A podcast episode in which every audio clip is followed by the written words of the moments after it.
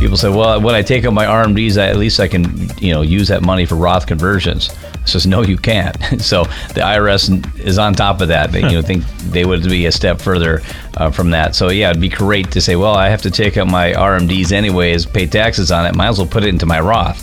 Well, they said you can't do that.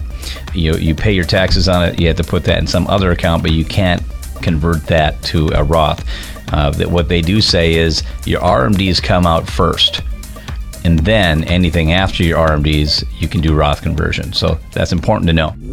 It's time for the Retirement Reality Podcast with the founder of Principal Preservation Services, Mike Kojonen.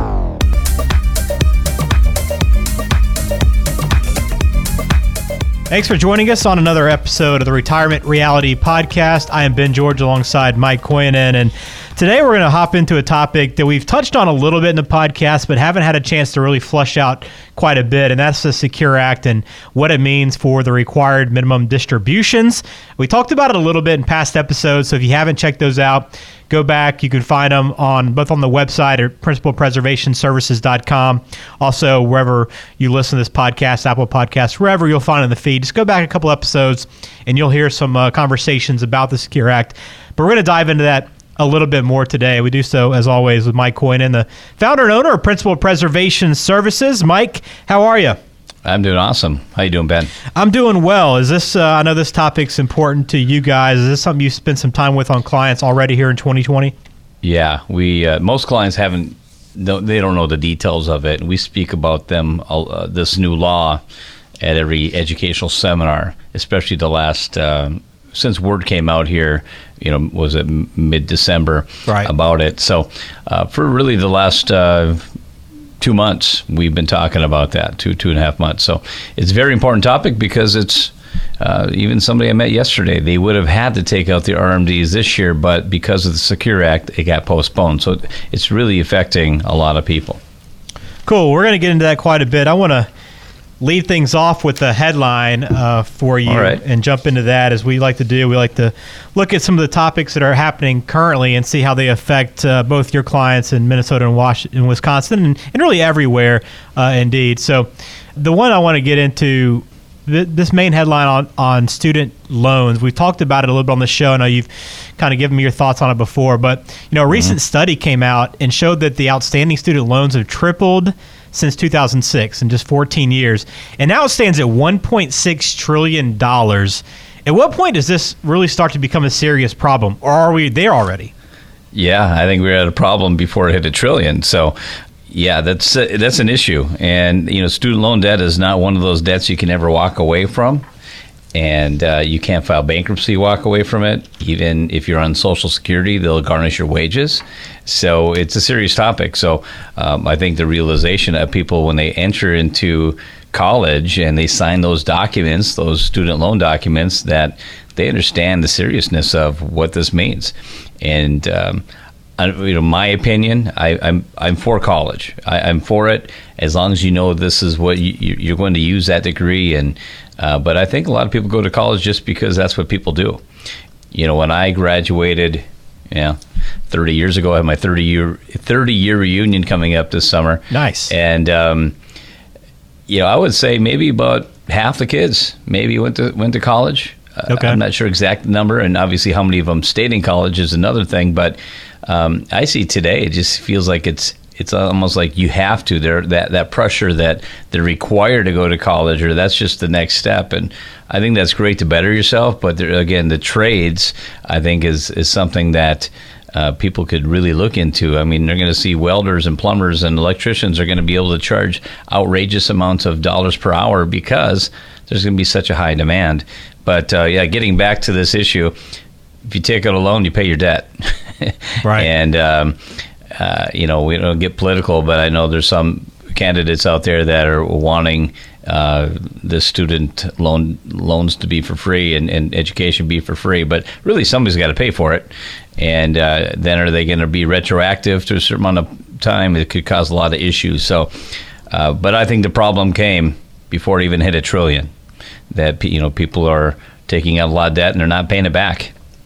Yeah, it's it's definitely a problem, and I know we're going to have this be a conversation uh, nationally for quite some time until yeah.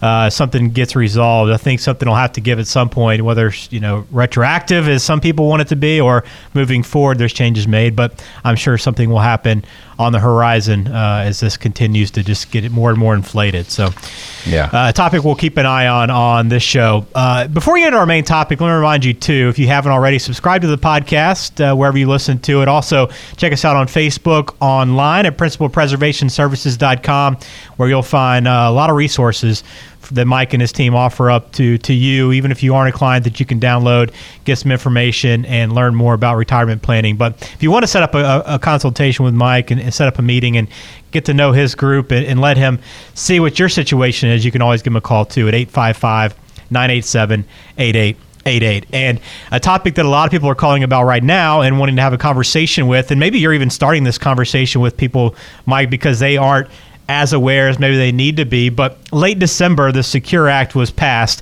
officially, and there was some word that it was coming down uh, throughout the year, so it's not like it caught everybody by surprise, but it happened really quickly, and, yeah. it, and it took effect in twenty twenty to start. So just give me a quick uh, kind of high-level view of what's most important in the SECURE Act before we dive into the R M Ds.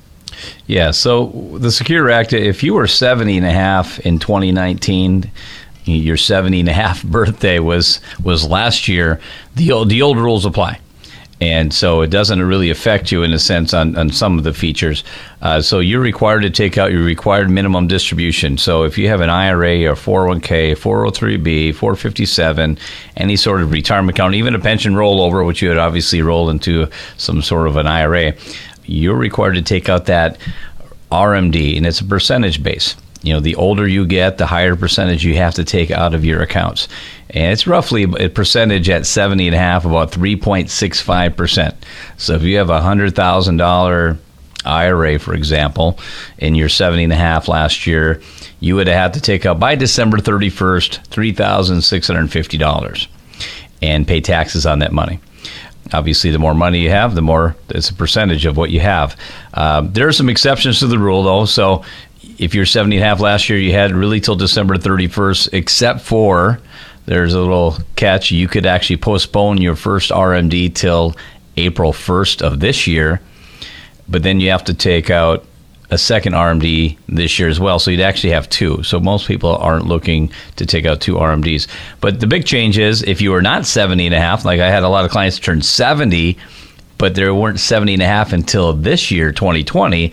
Now what they say under the SECURE Act, you can postpone R M Ds till the age of seventy-two. So you have till December thirty-first of the year you're seventy-two to take out your required minimum distributions. It really essentially gives you another year, two years to delay taking out those R M Ds. And people are like, why do you want to do that? Well, Uh, maybe you want to do Roth conversions, and uh, and maybe you're you're still working and you don't need that extra income out of your I R As at that point. So there's a lot of a lot of good reasons for that. So is it really? I mean, when I when I think of it, you know, on the surface, a year, year and a half doesn't seem like a long time, but really, how does that affect planning? Is are you really able to make up and and do a lot in that year and really take advantage of that extra time? Yeah, it does make a, a big difference for some. And, and for those who are even in the process delaying Social Security as well, it all depends on what tax bracket you're at. But, um, you know, I ran a scenario for a client last night where they're going to do about seventy-five thousand dollars this year and next year into Roth conversion. So it gives them a little bit more ability to do that because they're not taking money out of their Social Security or I R As uh, as R M Ds. And, and that's another, you know, Uh, thing is, I just popped in my mind as you're talking about asking about that is, people say, well, when I take out my R M Ds, I, at least I can, you know, use that money for Roth conversions.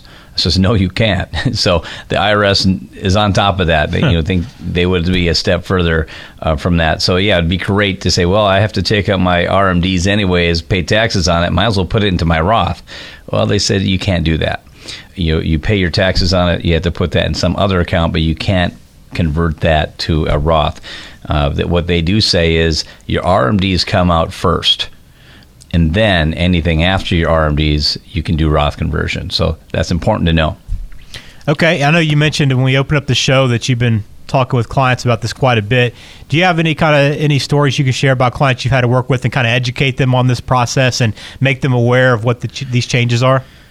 Yeah, there's a couple other big changes that came with the SECURE Act, which is for those who are still working, and maybe it's not full-time, but maybe part-time as well, um, now the, they allow you to make I R A contributions even after seventy and a half. In the past, they were not able to make contributions even with work if you're seventy and a half. So the nice thing is you can still save a little bit for retirement, um, even for working, you know, full-time, which is important. And, you know, you can put this year up to seven thousand dollars into your I R A. So you have to have at least seven thousand dollars of income to be able to contribute, you know, seven thousand dollars if you're over fifty years old. Uh, but when it comes to planning, it, one really big topic is the big change in the SECURE Act is stretch I R As are now gone. And when we have clients that have fairly large accounts and they might have one or two children and their children are looking to maybe inherit a half a million to a million dollars each, well, that could be a big issue because in the past they could stretch that I R A out, called an inherited I R A, and they just have to take out a small distribution each year for the rest of their life.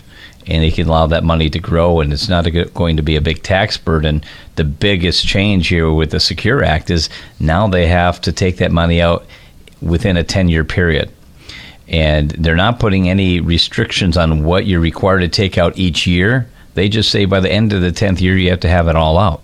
So if somebody who was not being educated enough or weren't working with an advisor who understood these rules and the, the, you know, the taxes and the tax brackets, They, if, if they just think, I'm just, I'm just going to let this money sit and, and grow, the tenth year, they got to take it all out. So what if by chance we had a really good, strong bull market and somebody was to inherit a half a million, they didn't touch it for ten years? Well, that could be a million after the tenth year uh, if they average about seven percent return, which yeah. is not unheard of in a, in a really strong market. So what if that happened? Now they have a million dollars they have to take out entirely that last year and pay taxes on that on top of their income, because I'm sure they're still working. So those are huge talking points that we have to navigate around when we're doing retirement planning is, you know, if your goal is to leave money behind to your children, you know, what's the best way to do it? Is it important to start, you know, you worrying about paying the taxes today so they don't have to worry about paying a lot of taxes? And everybody's different. Some people, their goal is to spend out all their I R As, but again, we don't know our longevity, so that's not a perfect plan. Right, we don't know how long we're going to live, and uh, some people would never like to take out their R M Ds if they didn't have to. But then we can also talk about Q C Ds, qualified charitable distribution. You can actually, you know, gift your R M Ds to charity, and that's another way to kind of defer that out as well. But a lot of big changes that came, and I, I think that uh, you know, the seventy-twos is a nice little extra benefit, but the the worst part about it is that losing that stretch I R A and requiring them to take that out in a ten-year period. It's not going to make a huge difference for somebody inheriting, inheriting twenty to, you know, one hundred thousand dollars, but for those people who have a large I R A accounts to inherit, that's a big difference. Yeah, and it seems like this is a couple of different conversations that you can be having with an advisor. I mean, it's the R M Ds. It's also what do you want to do with your estate afterwards? How you, can you prepare your kids or whoever you want to leave that to to not have to have such a huge tax burden? So it seems like a few different conversations you should be having right now. So I guess you, I would assume if if you know any of your clients are listening or somebody that maybe isn't working with an advisor is is listening and, and getting a better idea of the SECURE Act, this is a really good time to sit down and have a conversation if you haven't already, to go ahead and start making plans while it's still early in the year. Yeah, it is. And uh, one other, uh, you know, a couple little other tidbits here with that. And some people have had, you know, people have revocable living trusts, which we're a big encourager of that. But some people have designated the uh, beneficiary to be the trust. And reason being, they wanted to to limit in the trust, and you had to check the verbiage of your trust, because uh, some people had put the verbiage in there that they're only required to take out R M Ds. And that's how you had that set up in your trust and the verbiage. Well, you might have to get that amended and changed, because under the SECURE Act, you have ten years to get that money out for your beneficiaries, and your verbiage in your trust might state otherwise. And that could be a, a big issue. And one other thing as well is if they're not in an I R A, remember the four oh one Ks are different. four oh one Ks, most of those employer sponsor plans, they don't even give you ten years. They give you five years for your children to get that money out. So as much as you think that might be a better situation, it's actually worse. You're better off to roll those four oh one Ks, four oh three Bs, employer-sponsored plans, a lot of those divert comps into an I R A. It gives a little bit of, of a break going from a five-year distribution to a ten-year. Well, there's a whole lot to consider, as you can tell. And, Mike, I'm sure you could probably continue to go on on the, on the yeah. little nuances of this SECURE Act. But, you know, I, I'd recommend you actually sit down with Mike and actually go face-to-face and work through your situation and figure out what's best for you and, and what your retirement plan is going to be. And uh, you can connect with Mike online at principal preservation services dot com.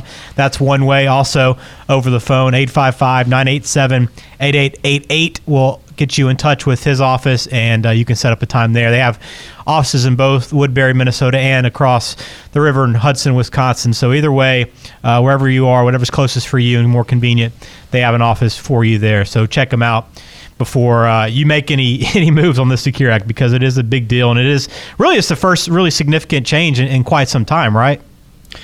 Yeah, it's uh, significant. So uh, just recommend people, if you have any questions on this, just give us a call. Uh, send us an email. Drop us a line. You can talk to my assistant, Jess.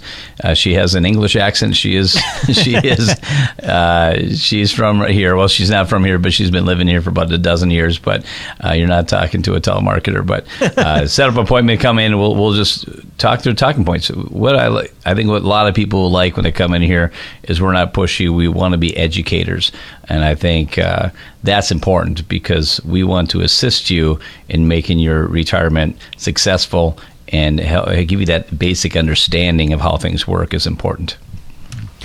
So let's now take a mailbag question before we close out this show. And All right. If you ever want to reach out to Mike, he gave you the info, phone number, website, principal preservation services dot com, Facebook, wherever it is, you can connect, send us a, a question or whatever's on your mind. It can be anything, uh, financial planning, retirement planning, Social Security, insurance.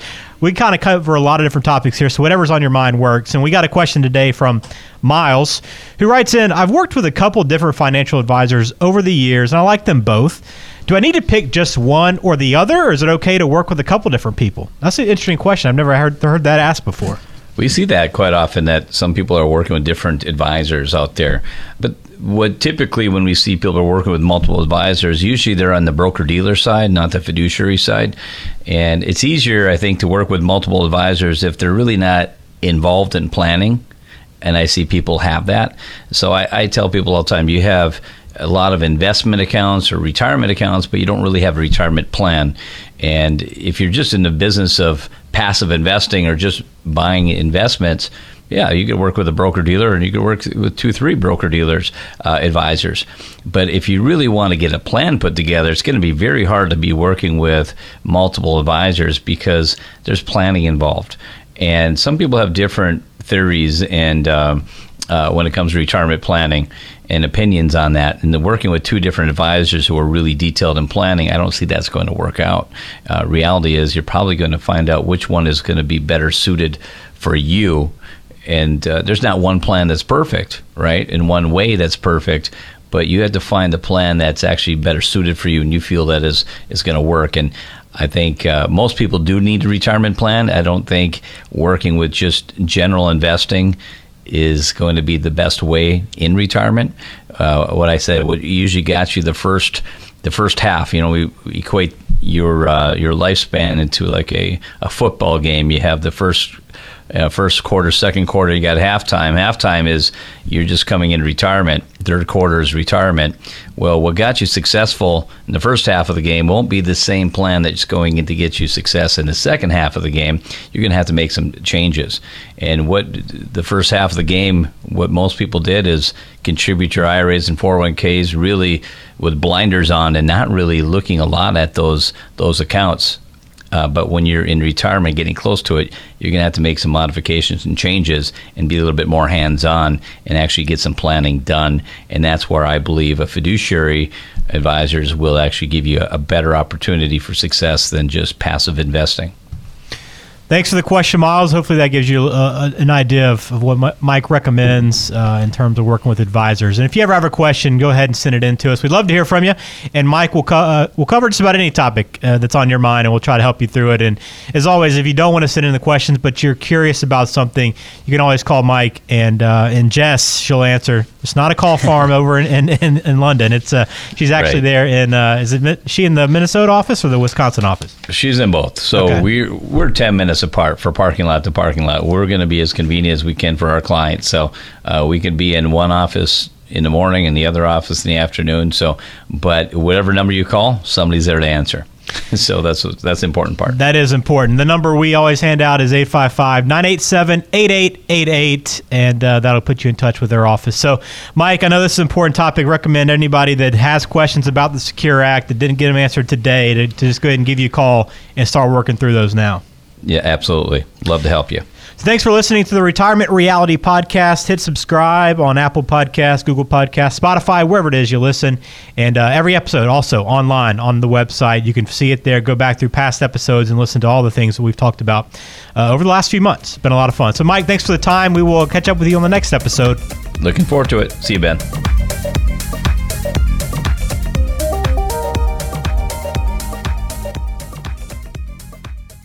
Information is for illustrative purposes only and does not constitute tax, investment, or legal advice. Always consult with a qualified investment, legal, or tax professional before taking any action.